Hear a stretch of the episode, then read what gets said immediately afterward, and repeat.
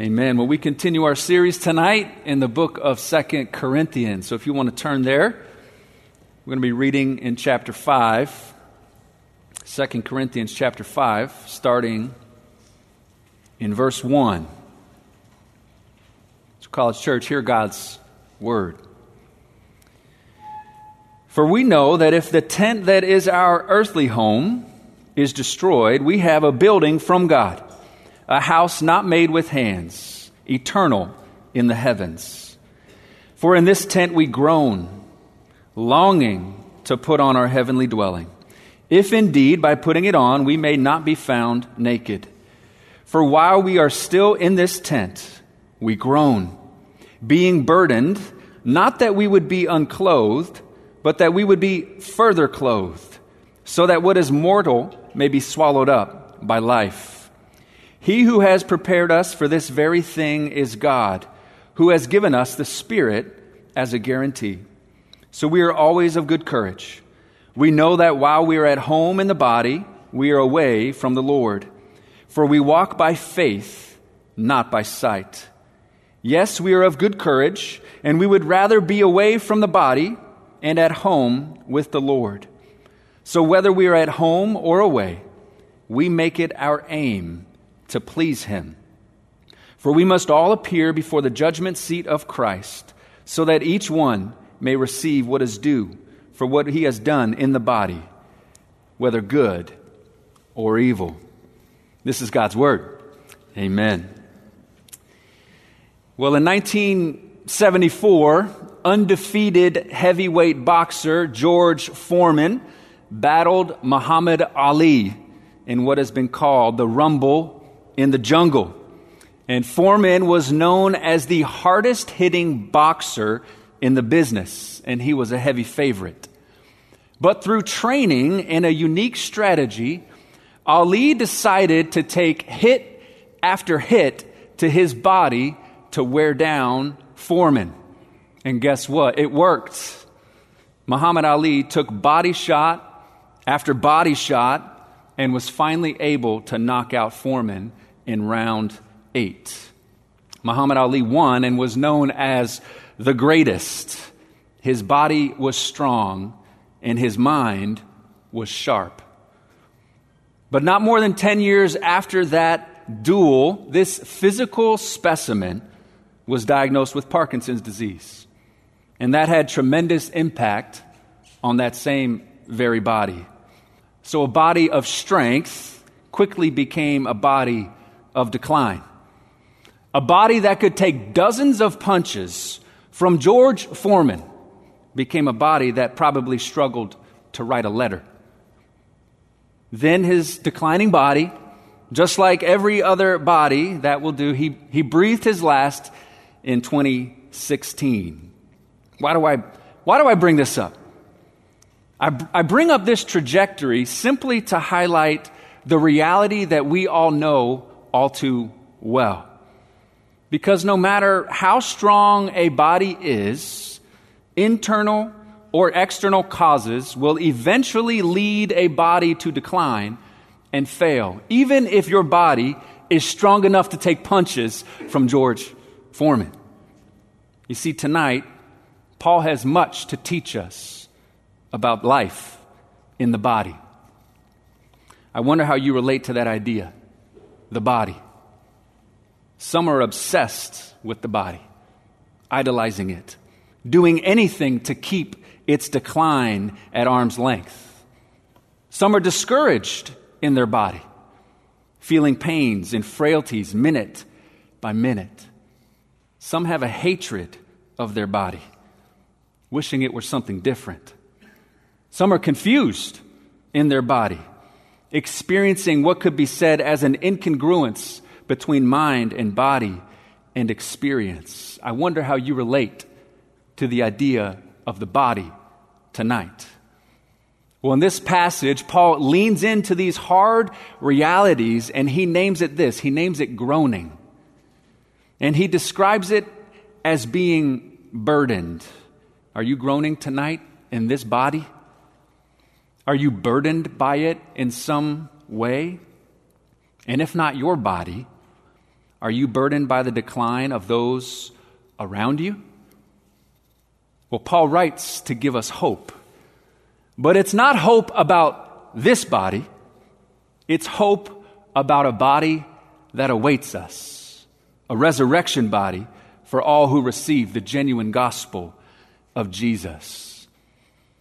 You see, we're not alone in our own understanding of frailties and weakness in the body. Paul knew that all too well in his own body.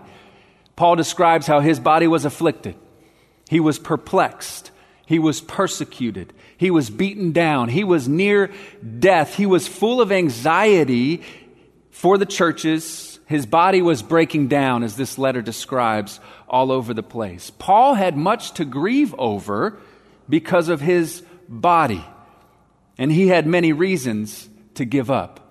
Why didn't he? Well, Paul knew that God was actually doing something in and through his bodily afflictions. We learned earlier in chapter 4 that, that his body and life was described as like cracked clay, but his cracked clay allowed gospel light to shine through to others. God was doing something through his bodily afflictions. He says that God was doing all of that so that others would come to know and hear the gospel message. But God was also doing something in Paul himself. Last week, we were reminded that though his outer self was wasting away, he was being renewed day by day. God was doing something in him through his bodily afflictions, gospel advancement, and inner renewal. And so he did not lose heart. And the same can be true for us. In our text tonight, we find a third motivation that can keep us going. And it kept Paul going through the groaning and through the burdensome nature of our bodily existence. I think Paul is aiming to teach us in this text this that a new body awaits us, so please Christ in this body. He's trying to put in front of us in verses 1 to 5 this picture of a new body that awaits all who receive the gospel. And in light of that, in verses 6 to 10, to therefore please Christ in the bodies that we have right now. So, those are our two movements a new body that awaits us in verses 1 to 5. Let's look there. See, here in these verses, what Paul is doing, he's poetically describing the hope that he has in the gospel that he preaches. It's the hope of a new resurrection body in the life to come. A new body awaits. How does he describe it in verse 1? Well, he describes it as an eternal building. He says, when the tent, which is this body, his earthly home now is destroyed, namely, when he dies, he has a building from God that awaits him, a house not made with hands, eternal in the heavens. What Paul is describing here is the transformation of the body that comes to all who receive the gospel. The body now is a tent. And if somebody knew tents, it was Paul. Paul was a tent maker. And here we have tent portraying something that is temporary, something that is vulnerable, something that is insecure. So the tent of our body now, our existence here and now, can also be described as a temporary nature, vulnerable, insecure. I think it could also allude to here this, this image of the tabernacle, the tent of Israel in the Old Testament. This portable tent that Israel had for the dwelling of God's presence. But the tabernacle was temporary, and it would give way to the temple, a more permanent structure for Israel. So here we have the body that awaits Paul at the consummation of all things is an eternal, permanent building, sturdy, strong, lasting, not subject to the elements, not an earthly body, but a heavenly one. And it is God Himself who is the architect of this building, building it according to His liking. A new body awaits from an earthly tent to an eternal building. Years ago, I was camping with a bunch of high schoolers and some adult leaders, and midway through the weekend, one of the leaders looked at a weather radar and he saw a massive thunderstorm heading our way. And so we took a moment and we looked at our tents and we realized we had no tarp of any kind. And we imagined sleeping in a cold, wet, windy thunderstorm in a frail tent with a bunch of smelly high schoolers and no real protection from the elements. And then we took a moment and thought about a nice warm bed in a nice strong house with no smelly teenagers, full of protection from the elements. And the decision was easy. the house far exceeded the tent, and we hopped in the car and we went home. a new body awaits all who receive the gospel message. How much more when we think about an eternal building in comparison to this earthly tent that we have? The body, this body, will be transformed into that kind of body, an eternal building. Paul's teaching us the tent of the earthly body is actually not the end of the story. That's actually a comforting word for many, I believe. This, this frail tent, as Paul would call it, this frail tent that we inhabit, one day, if you are in Christ, will be utterly transformed. So, what is weak now will be strong then. What is temporary now will be eternal then. What is vulnerable now will be indestructible then. And God is the architect, and He's going to transform this tent into a stunning, eternal building. But I think it's not only a comforting word, I think this is a correcting word for others. This body, this earthly body, is not the end of the story. So, therefore, our hopes should not be placed in this earthly tent. We should care for our bodies. They're made by God, they're given by God, but we must not idolize them. We must view them as Paul does a temporary tent that will one day give way to an eternal building. If you are in Christ tonight, a new body awaits. But he continues on in verses 2 to 4, kind of mixing metaphors from architecture to, to clothing. And it's not only an eternal building that awaits us, Paul is teaching that we will be more fully clothed. Paul is very honest about life here and now in this earthly body. It is groaning, it is burdensome. But for Paul, this groaning in verses 2 to 4 is less a longing for this body to come to an end and more a longing for the new body to arrive. Paul wants to put on an eternal wardrobe, to be more fully clothed than he already is. He does not want to be found metaphorically naked. See, what he's doing in these verses, he's comparing being without a body with having a body. To be found naked is to be found without a body. And some of the philosophy of Paul's time would have actually viewed death as a stripping of the body from the soul, freeing the soul, no longer enslaved to the body. That's nakedness.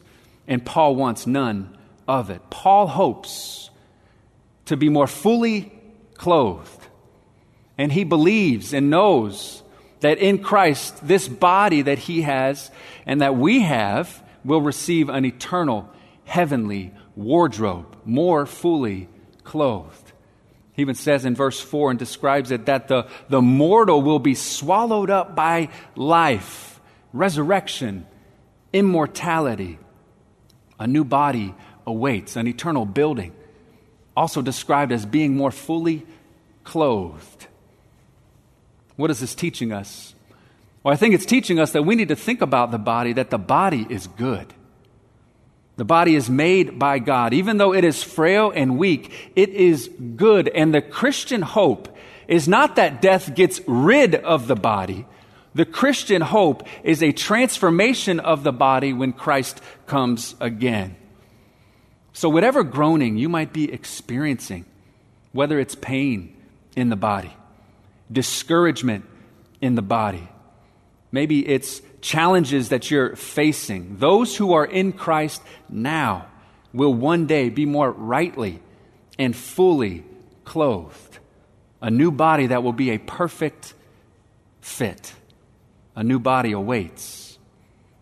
And in verse 5, he's teaching us even more that, that Christians have the down payment already of this future hope. God pouring out his spirit in his people. God is preparing these realities and assuring us of them, encouraging us in them, and inaugurating spiritually the new life that will one day be experienced physically in the new heavens and the new earth. God gives His Spirit to give His people confidence in the future promises of God.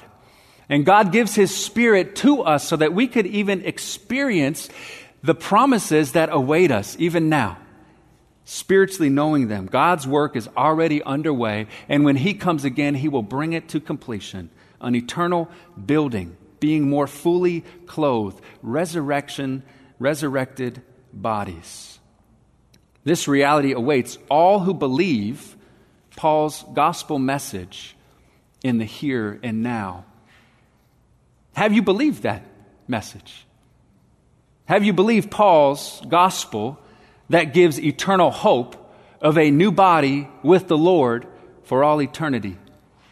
Paul's gospel is this that Jesus Christ came into the world to save sinners, of which every one of us are.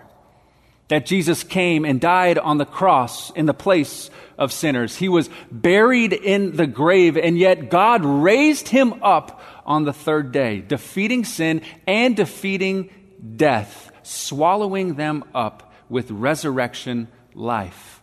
And all who repent and trust in Jesus not only find forgiveness, but receive the hope of resurrection bodies that await. Do you believe that gospel message? If you do, this hope of a new body awaits you. The burdens of this existence and of this body cannot be dealt with in any other way than with the eternal hope found in the gospel message. The God who raised Jesus from the dead will also raise us in our bodies if we trust in him in this life. And if you already have believed that message, like Paul did, how did Paul respond. He longed. He longed for the new body, for the resurrection, to be with God for eternity. We have much to complain about with these bodies and wrestle with and deal with. But Paul is teaching us that new bodies await us. And we should long for that. We should long for that building made by God. Meditate on the new creation existence that awaits all who trust in Christ. To pray for Christ to actually come again. Paul's words remind us of the promise of one day receiving a new heavenly body made by God. From tent to building, from old to new from groaning to glory, from clothed to more fully clothed, mortality to immortality, burdens to blessing, earthly to heavenly, temporary to eternal. A new body awaits. Verses 1 to 5. And when we know that a new body awaits us, we're actually helped to face what is right in front of us. Verses 6 to 10. Because a new body awaits, please Christ in this body. What we know about the body to come should motivate us to please Christ with courage in our bodies now, just as it did for Paul. Do you see that in verse 6? So we are always of good courage. So, in essence, therefore, in light of all of this great hope that he's been reflecting on, of a new body, and the presence of the Spirit at work in him and in us, Paul had courage, and we too can have courage in face of trials and hardship in our body now. We can, like Paul, continue to live for Christ and advance his gospel while we are at home in this body. That's what he tells us in verse 6, and he even repeats it in verse 7 and 8. But being at home in this body means being physically away from the Lord. So, what Paul is saying as he sums it up in verse 7 is that when we are at home in this body, we are not yet physically with the Lord. We're not with Him, although we're with Him spiritually, that we are in the realm of faith. And we are walking by faith in the promises and in the things that are unseen. One day, they will be sight. But until that day, we walk by faith in the promises God has given us. So Paul carries on by faith in what is unseen, trusting that one day he will be face to face with his Savior. So, Paul's desire, though, in verse 8, very clearly describing that his desire above all things is actually to be at home with the Lord. It's interesting, he seems to be describing in verse 8 the, the death of a believer before the second coming of Christ, because at the second coming of Jesus, that's when bodies will be raised and they will dwell with God for all eternity. But until then, when believers die, their souls go to be with the Lord in His presence, waiting for the day when their bodies will be raised again. But what he's teaching is that the hope of the resurrection gives Christians great courage in this life right now to walk by faith, not by sight, desiring to be at home with the Lord above all things. So, without, without minimizing the groanings that we experience in our body and the challenges that we face of following Jesus, without minimizing that in any way, Paul is motivating us to keep on going.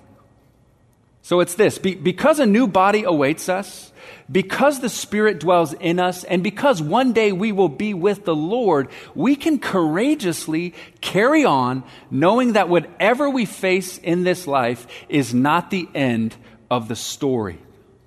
We can have courage in this body. May that be so of us. But Paul's greatest desire must be our greatest desire, even in this life. More than anything that Paul wanted to get done for Christ in his body, Paul wanted to be with Christ. He wanted to enjoy fellowship and intimacy and see Christ face to face. He wanted to be with Christ, and now he is. Is that your greatest longing? Is your greatest longing as you go throughout this week that you would want to be with Christ? see him face to face. Well, this text is pointing us towards that. To have courage to live for Christ in the body now and to desire to be with him above all things.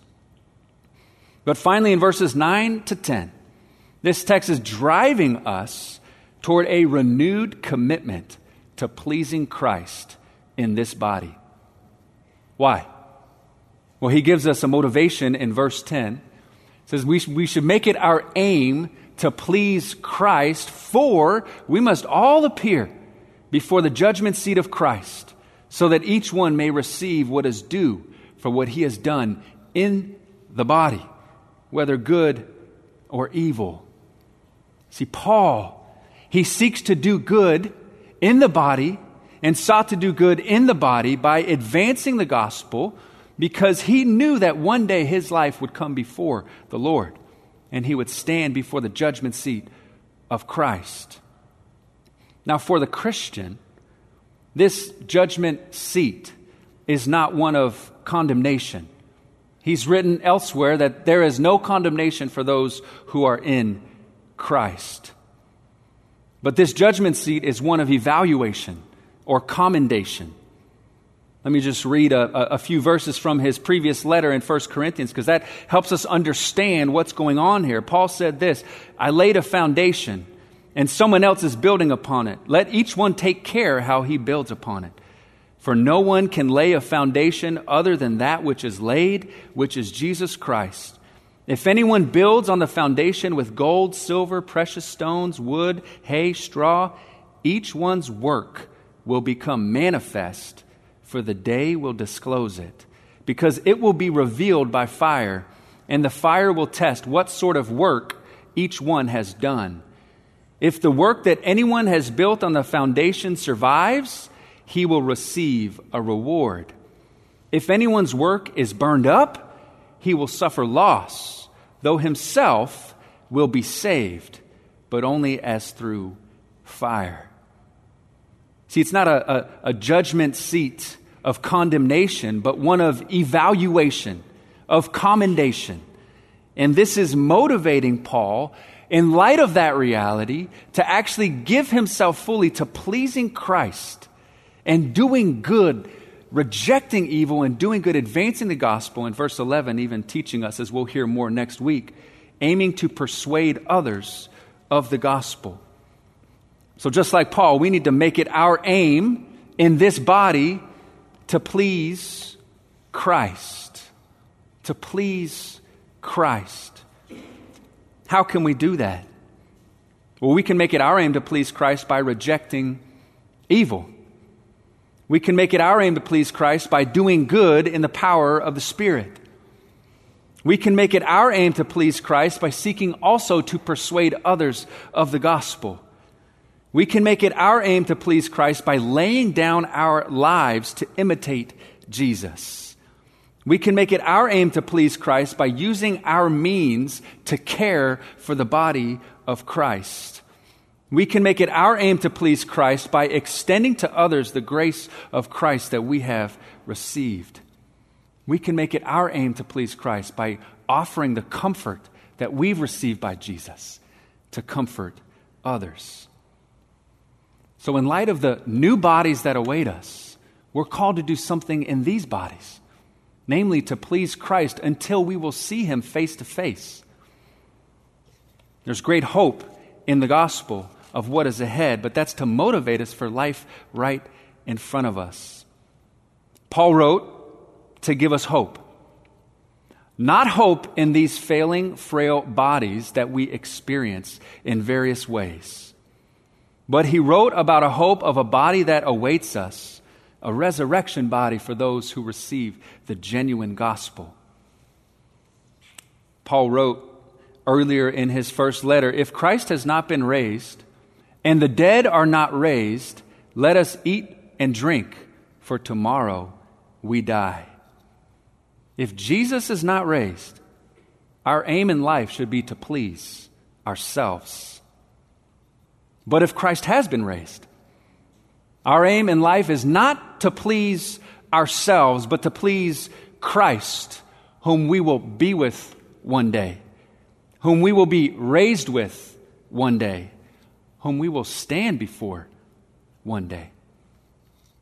So, friends, new bodies await us. So, until then, let's please Christ in these bodies. Let me pray.